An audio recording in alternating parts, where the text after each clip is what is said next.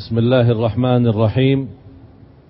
السلام عليكم ورحمة الله وبركاته.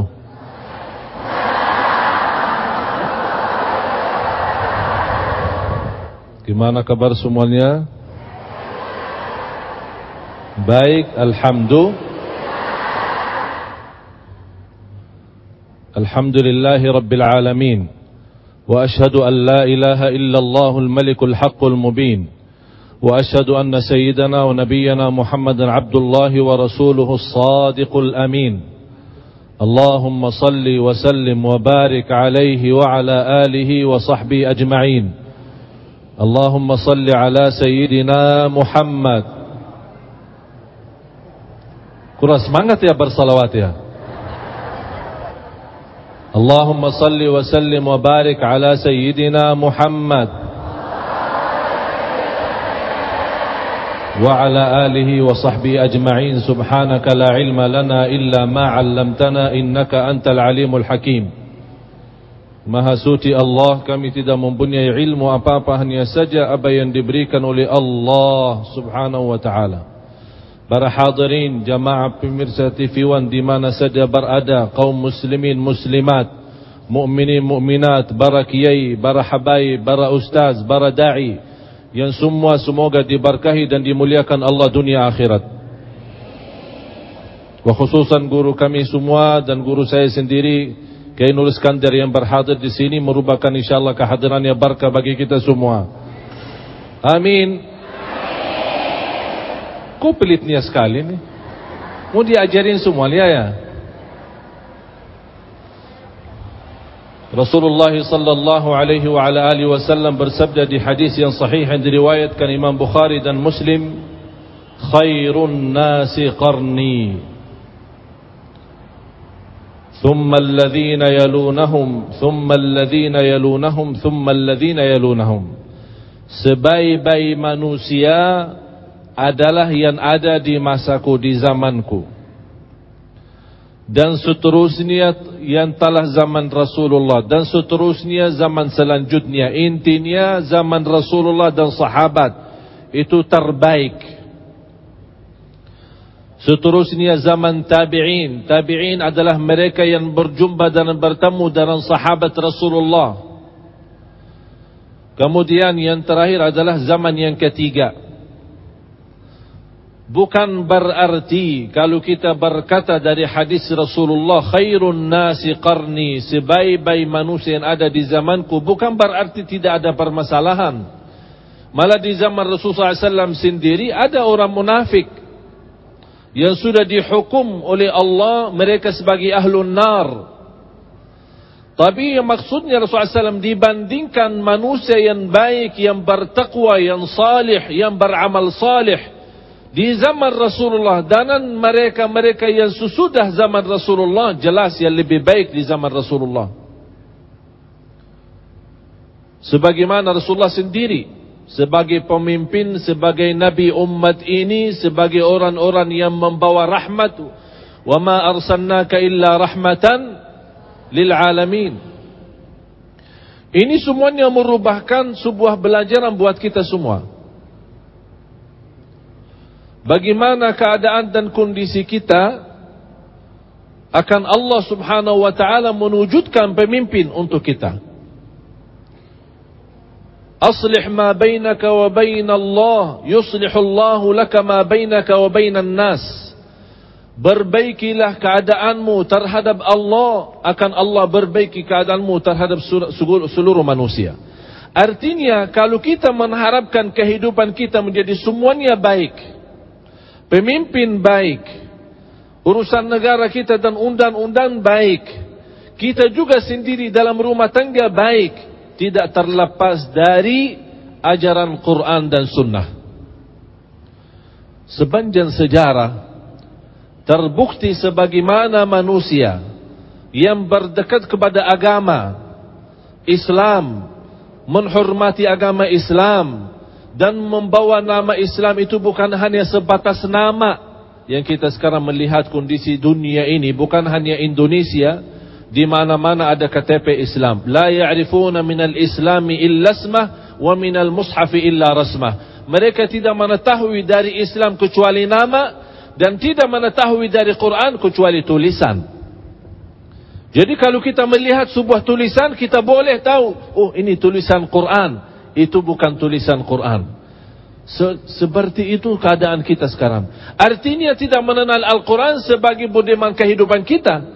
Kita tidak mengenal Al-Quran sebagai membawakan kebahagiaan kita. Kita men tidak menjadikan Al-Quran sebagai pemimpin kita dalam hidup dunia dan akhirat. Malah sekarang kita melihat keadaan umat itu malah lebih parah. Na'udzubillah. Banyak orang tidak membaca kitabullah. Malah tidak mengenal kitabullah. Seolah-olah kitabullah itu hanya dipakai untuk orang meninggal. Saya pernah masuk sebuah kampung, sebuah tempat. Saya mendengar suara Al-Quran dari sebuah rumah. Saya Alhamdulillah senang sekali. Saya bilang terima kasih Allah ada suara Al-Quran dari sebuah rumah. Biasanya dari masjid-masjid saja. Kata teman saya, Ustaz jangan salah faham. Ini ada orang meninggal. Jadi seolah-olah Al-Quran itu dikenal pas ada orang meninggal. Padahal kondisi masyarakat khususnya Indonesia sekarang. Bagaimana supaya menjadikan Indonesia makmur. Mendapatkan pemimpin yang adil. Ini sebenarnya tergantung di tangan kita. Kita mau apa? Kita mau apa? Mau pemimpin adil? Mau? Mau pemimpin yang jujur? Mau pemimpin yang amanat? Mau dihormati negeri kita di mana saja berada? Kita harus menjadi manusia yang adil. Kita harus menjadi manusia yang jujur.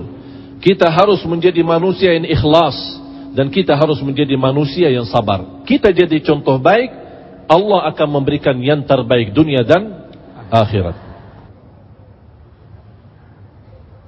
أعوذ بالله من الشيطان الرجيم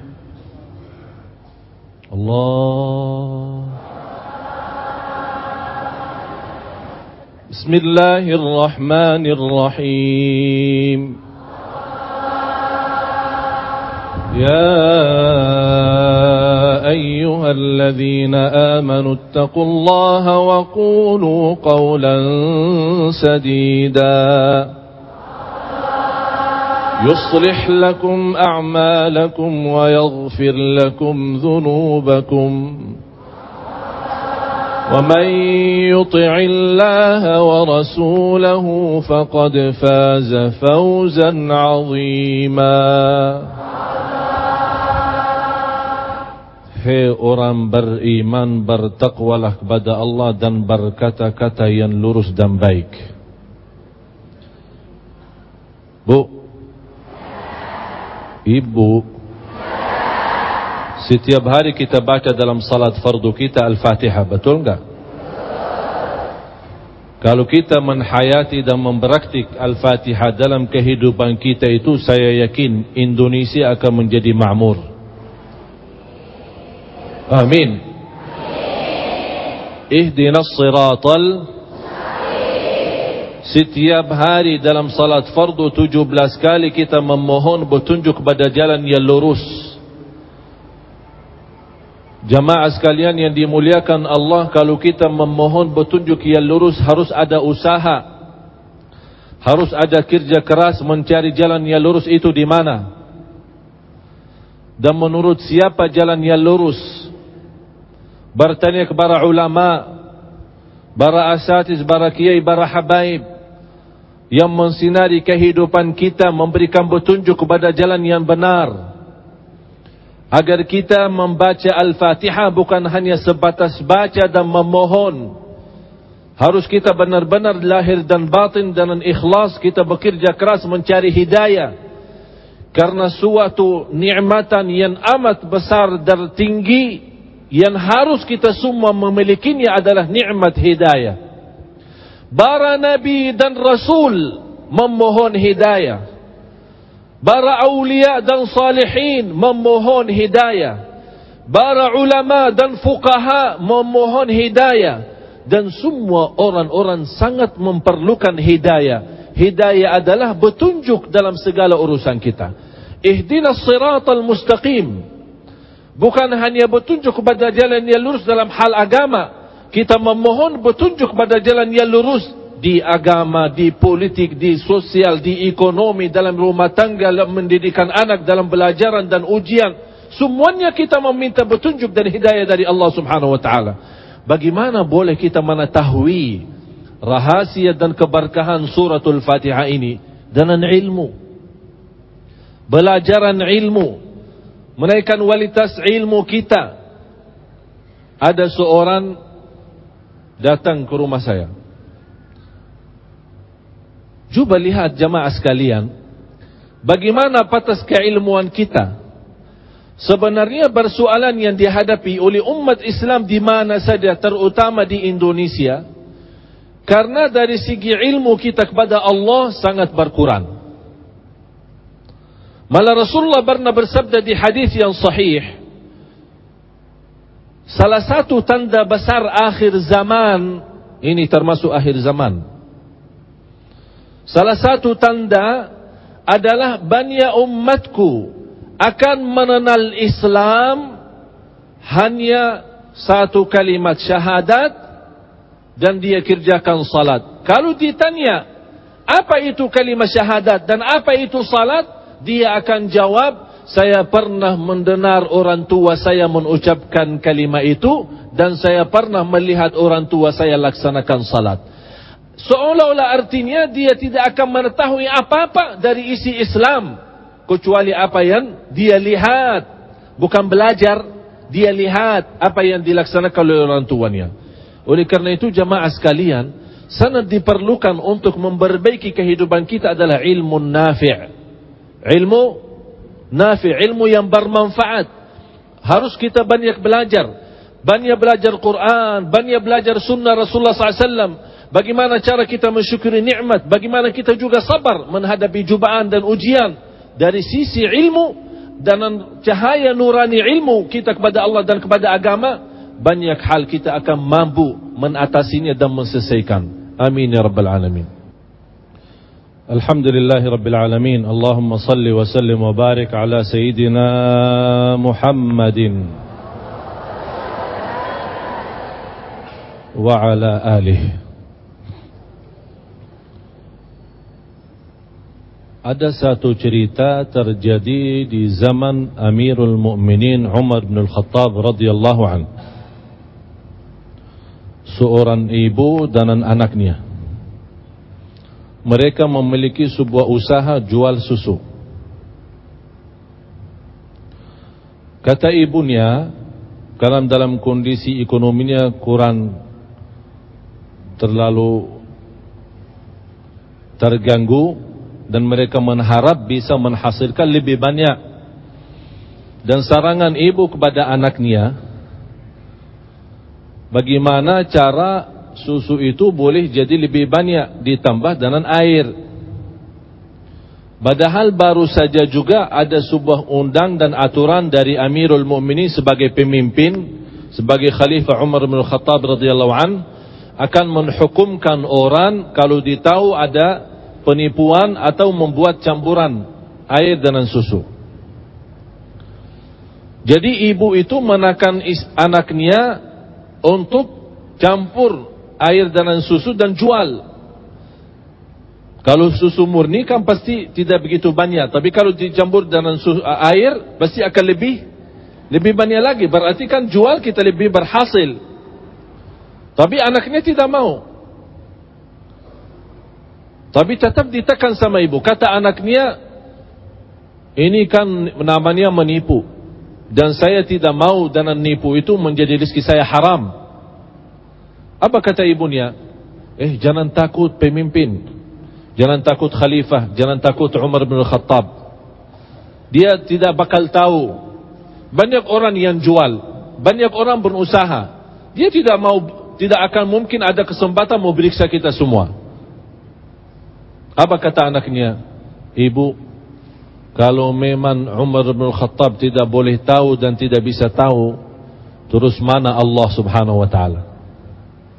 Kalau memang Umar bin Khattab tidak boleh tahu, pasti Allah maha tahu. Dan yang membuat saya tidak mau laksanakan sebuah hal ini, karena saya takut kepada Allah, bukan takut kepada pemimpin. Ini yang perlu kita merubah sistem fikiran kita. Bukan hanya kita mempunyai mata terhadap pemimpin kita, tapi kita sendiri tidak melihat kekurangan kita. Kata Imam Syafi'i rahimahullah ada sebuah kata dan hikmah. Saya sarankan kalau boleh dituliskan tuliskan dalam tulisan yang besar di rumah kita agar kita mengambil belajaran. Man ishtaghala bi'uyubi nafsih ashghalathu an uyubin nas. Barang siapa yang sibuk memperbaiki aib dirinya sendiri, tidak akan ada waktu melihat aib orang lain. Jemaah sekalian, kita banyak punya kekurangan, banyak punya aib. Dan apa yang terjadi di negeri kita, Demi Allah, demi Allah, demi Allah itu semua atas berlaku maksiat dan dosa kita. Berapa banyak kita tinggalkan salat?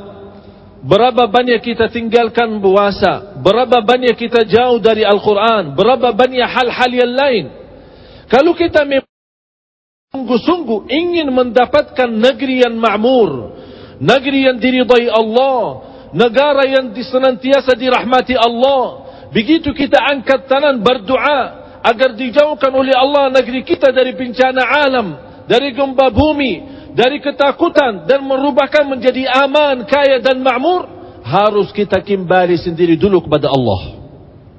Harus bersegera taubatan nasuha, buka halaman baru dari segala sisi segala ucapan kita, perbuatan kita di rumah tangga kita maupun di luar rumah tangga kita. Jangan hanya orang-orang menjadi bertakwa hanya di masjid. Begitu dia keluar dari masjid sudah lupa Allah, seolah-olah Allah ada di masjid. Padahal kita belajar Allah di mana-mana. Tapi bagaimana bisa membentukkan bukan zat Allah di mana-mana, tapi harus kita belajar Allah menguasai kita di mana saja berada. Di mana kita berada di tanah suci, di Indonesia, di Makkah, di Madinah, di, di mana saja berada, Allah selalu bersama kita. Ini membuat perasaan seperti ini, membuat kita orang-orang yang menghitungkan segala kata dan segala perbuatan. Semua terhitung, tidak mau berbuat sebuah kesalahan, baru minta maaf. Tidak. Orang mukmin bukan sifatnya seperti ini. Orang mukmin setiap dia bangun pagi, dia merasakan kenikmatan Allah dan dia membaca doa Alhamdulillah alladhi ahyani ba'da ma amatani wa ilayhi an-nushur di doa yang lain Alhamdulillah alladhi radda alayya ruhi wa afani fi jasadi wa adhina li bi dhikri Alhamdulillah Allah mengizinkan ruhku kembali berarti ruhku kembali berarti masih punya umur dan Allah izinkan untuk kita lagi beribadah. Izinkan untuk kita lagi salat. Diizinkan untuk lagi berjuang di dunia ini. Ini sebuah kenikmatan yang besar. Kalau kita bangun pagi dan kita merasa inilah kesempatan baru dari Allah. Jemaah sekalian, jangan sampai beberapa kesempatan yang diberikan oleh Allah kita tidak memanfaatkan nanti tidak ada kesempatan lagi. Salah satu kesempatan yang diberikan oleh Allah, kita bangun pagi, masih bisa bernafas, Allah izinkan kita bisa punya umur, berarti dengan nikmat umur kita, kita mengisi apa yang diridai Allah. Jangan sampai kita lalaikan, jangan sampai kita sia-sia terhadap kesempatan nikmat Allah. Nanti lama-lama kapan kita sadar, pas menghadapi kematian, di situlah kita memohon, Ya Allah kasihlah aku kesempatan agar berbaik kita menjadi lebih baik. Kata Allah, kesempatan sudah habis. Jemaah sekalian, saya harap segala kesempatan kita menggunakan semaksimal mungkin. Jangan sampai kesempatan itu habis, nanti kita sendiri yang nyesal. Dan nanti kita sendiri akan menghadapi hukuman Allah subhanahu wa ta'ala. Dan rasa semangat, dan rasa sungguh-sungguh, selalu saya sampaikan, tidak boleh kita putus asa, tidak ada istilah ini urusan pemerintah kita. Semuanya menjadi pemimpin atas pimpinannya. Semuanya menjadi tanggung jawab di hadapan Allah. Tanggung jawab di rumah tangga, tanggung jawab terhadap diri, tanggung jawab terhadap keluarga. Ini semuanya harus kita memberikan jawabannya di hadapan Allah Subhanahu wa taala. Semoga Allah kuatkan kita semua menjadi orang yang terbaik di dunia dan di akhirat. Assalamualaikum warahmatullahi wabarakatuh. Saya Ibu Ahajah Rusni Hasibuan dari Kecamatan Mabar Hilir, Medan Delhi. Saya ingin menanyakan bagaimanakah uh, kedudukan sekarang ini eh, PNS kerjanya hanya menerima gaji ya Pak. uh, kerja jarang masuk, hanya teken daftar hadir, sesudah itu pulang. Dan akhir bulan neri, dapat menerima gaji. Bagaimanakah hukumnya menerima gajinya Pak memberikan kepada anak-anak untuk uh, makan sehari-hari? Ya. ya. Sekian, Assalamualaikum warahmatullahi wabarakatuh. Ini hal memang sudah menjadi sebuah kebiasaan. Orang bekerja sudah diakui dirinya sebagai karyawan di kantor mana saja, tapi dia hanya rutinkan absennya, tapi tidak menjalankan kerjaannya. Itu hal-hal bukan halam dalam hal usaha. Dalam hal agama pun ada seperti ini. Orang-orang yang mendaftarkan nama kepada pemerintah, misal ada beberapa negara menaturkan masjidnya, ada imamnya, ada muazzinnya, gajinya dari pemerintah. Ada orang yang sudah mendaftarkan nama di pada pemerintahnya, tapi dia wakili orang lain, jadi imam atau jadi muazzin, terus dia ambil gajinya, Paling kasih seberapa lah, mungkin dikasih separuhnya atau dikasih berapa, yang penting sisanya diambil. Ini semuanya dengan cara seperti ini tidak dibolehkan. Berarti rizki yang macam ini menjadi haram bagi dia dan memberikan kepada anaknya pun jadi haram. Kenapa di dalam doa Rasulullah sallallahu alaihi wasallam habis salat subuh Allahumma inni as'aluka ilman nafi'an wa rizqan tayyiban وعملا صالحا متقبلا. سما سما اللهم إني أسألك علما نافعا ورزقا طيبا وعملا صالحا متقبلا. Itu disunnahkan dibaca sesudah salat subuh. Memohon petunjuk dari Allah untuk membawa hari ini menjadi lebih baik. Ilmu bermanfaat dan ilmu yang bermanfaat kita menjadi baik dalam segala urusan. Mendapatkan rizki yang baik. Tidak disebut di hadis rizki halal. Apa beda rizkan halalan atau rizki baik? Bedanya rizkan halalan, kita berhati-hati sumber rizki itu harus halal. Tapi belum tentu pengeluarannya halal. Tapi kalau kita bilang rizqan tayyiban, rizki yang baik artinya masuknya halal, pengeluarannya pun halal. halal. Itu yang diperlu diperhatikan. Jadi kerjaan macam ini sangat tidak dibolehkan, rizkinya menjadi haram kalau bertugas atau yang bertanggung jawab sebagai bosnya atau pemerintahnya menaturkan kerjaan seperti ini. Kalau ada laporan, ada ditahu, pasti akan untuk karena hukuman atau dipecat dari kerjaannya. Oleh karena itu, jangan berlaku hal-hal yang pertama tidak diridai Allah Subhanahu wa taala, apalagi ridha manusia.